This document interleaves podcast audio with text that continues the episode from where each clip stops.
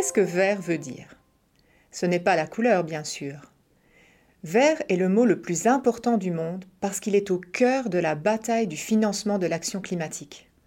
Nous devons comprendre ce qui est vraiment bon pour l'environnement et ce qui va vraiment freiner les changements climatiques, afin de trouver les ressources financières nécessaires.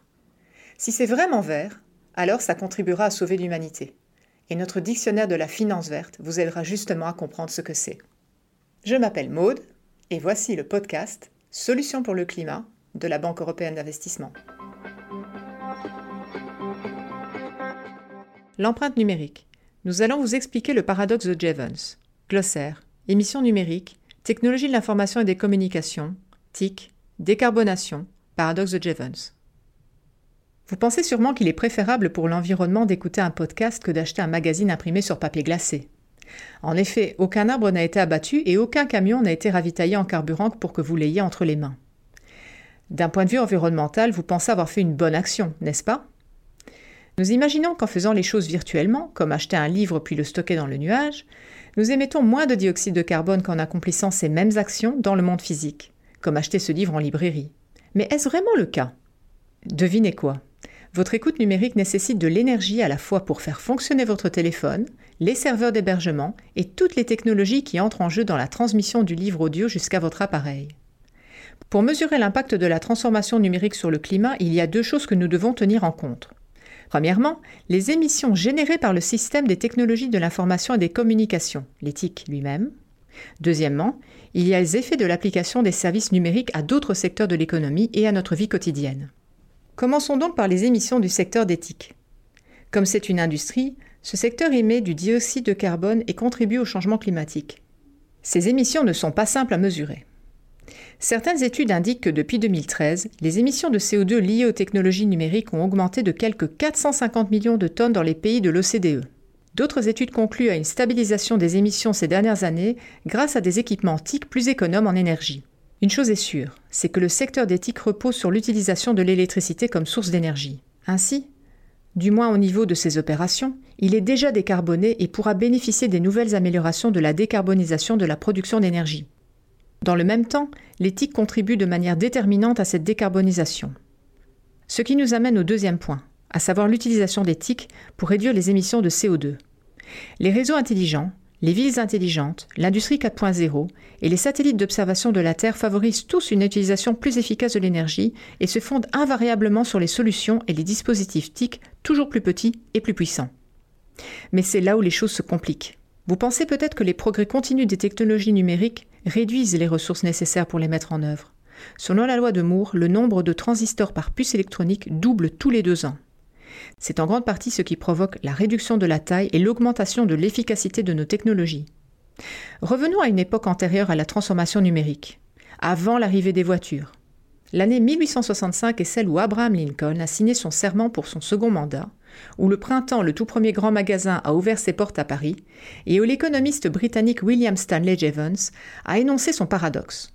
Un paradoxe est une proposition qui va à l'encontre de la vraisemblance, mais qui, après une enquête approfondie, se révèle tout à fait vraie. Le paradoxe de Jevons remonte à l'invention de la machine à vapeur dans l'Angleterre du XIXe siècle. James Watt met au point un nouveau modèle de machine à vapeur beaucoup plus efficace que les précédents. Certains prédisent alors une réduction de la demande de charbon, une plus grande efficacité impliquant moins de charbon pour faire fonctionner les moteurs à vapeur. Néanmoins, Jevons a observé que les moteurs étant plus efficaces, les gens les utilisaient davantage. En fin de compte, cela revenait à utiliser davantage de charbon. Comme l'a fait remarquer Sherlock Holmes, il n'y a rien de plus trompeur qu'une évidence. Ce même effet rebond est manifestement à l'œuvre dans la transformation numérique. Le coût de la transmission d'un mégaoctet de données a beaucoup baissé, tant du point de vue financier que de l'impact sur l'environnement. Mais cela veut dire que nous utilisons plus de données, ce qui augmente le nombre global de mégaoctets transmis et contribue à faire grimper la facture financière et écologique. Prenons l'exemple de la vidéoconférence. En théorie, elle devrait réduire le besoin de se rencontrer et permettre d'économiser d'innombrables kilomètres de voyage aérien tout en diminuant notre empreinte carbone. Dans la pratique, les outils numériques ont incité les entreprises à mettre en place des équipes plus dispersées géographiquement.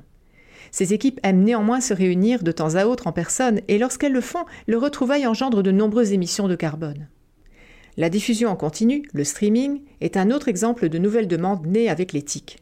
Alors que les anciens opérateurs de télévision proposant des services linéaires utilisaient un nombre limité de stations de diffusion émettant le même signal pour tous, les fournisseurs de diffusion en direct proposent aujourd'hui une expérience personnalisée. Pour offrir un bon service sans latence ni coupure, ces fournisseurs de streaming installent des centres de données dans le monde entier pour y stocker des contenus au plus près de l'utilisateur final.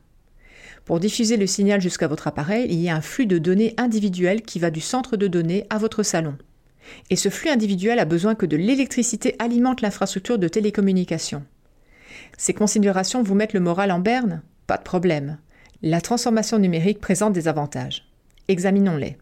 Selon un rapport récent de l'initiative e-durabilité globale menée par le secteur d'éthique, ces dernières pourraient engendrer une réduction de 1,34 gigatonnes de dioxyde de carbone en 2030 par rapport au niveau atteint si nous avions poursuivi sur notre lancée. Toujours selon ce rapport, les économies d'émissions réalisées correspondent à 7 fois la croissance de l'empreinte carbone du secteur d'éthique au cours de la même période. Ce secteur doit-il balayer devant sa porte malgré tout? Eh bien, une partie des forces de marché qui tirent l'innovation dans le domaine d'éthique, comme la concurrence qui pousse à produire les produits plus petits et moins coûteux, permet également d'avancer vers une réduction de l'empreinte environnementale. La fabrication de petits processeurs nécessite moins de matériaux. Comme les entreprises veulent être compétitives sur les prix, elles sont amenées à s'intéresser au coût du cycle de vie, donc à examiner le coût d'exploitation d'une solution et d'un produit donné. Invariablement, elles devront prendre en compte les coûts énergétiques. En conséquence, les entreprises d'éthique sont incitées à produire des solutions pour les entreprises qui consomment moins d'énergie. Les dernières générations de réseaux de fibre optique ou la téléphonie mobile de cinquième génération, la 5G, illustrent à merveille cette situation.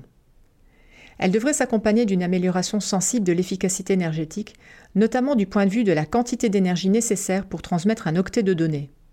Pour pouvoir offrir de meilleurs services à leurs clients tout en maîtrisant leurs coûts énergétiques, les opérateurs de télécommunications se montreront prompts à développer ces nouvelles technologies. Mais rappelez-vous ceci, si des services évolués sont mis à disposition, il y a fort à parier que les utilisateurs les adopteront.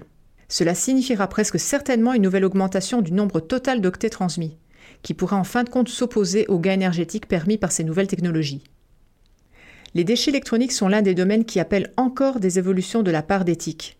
Comme de nouveaux appareils font souvent leur apparition, nous jetons assez régulièrement les anciens. Au fur et à mesure que notre vie se numérise, ces appareils se multiplient. Nous avons besoin de réglementation et de solutions pour gérer ces déchets, ce qui nous amène à l'idée de l'économie circulaire.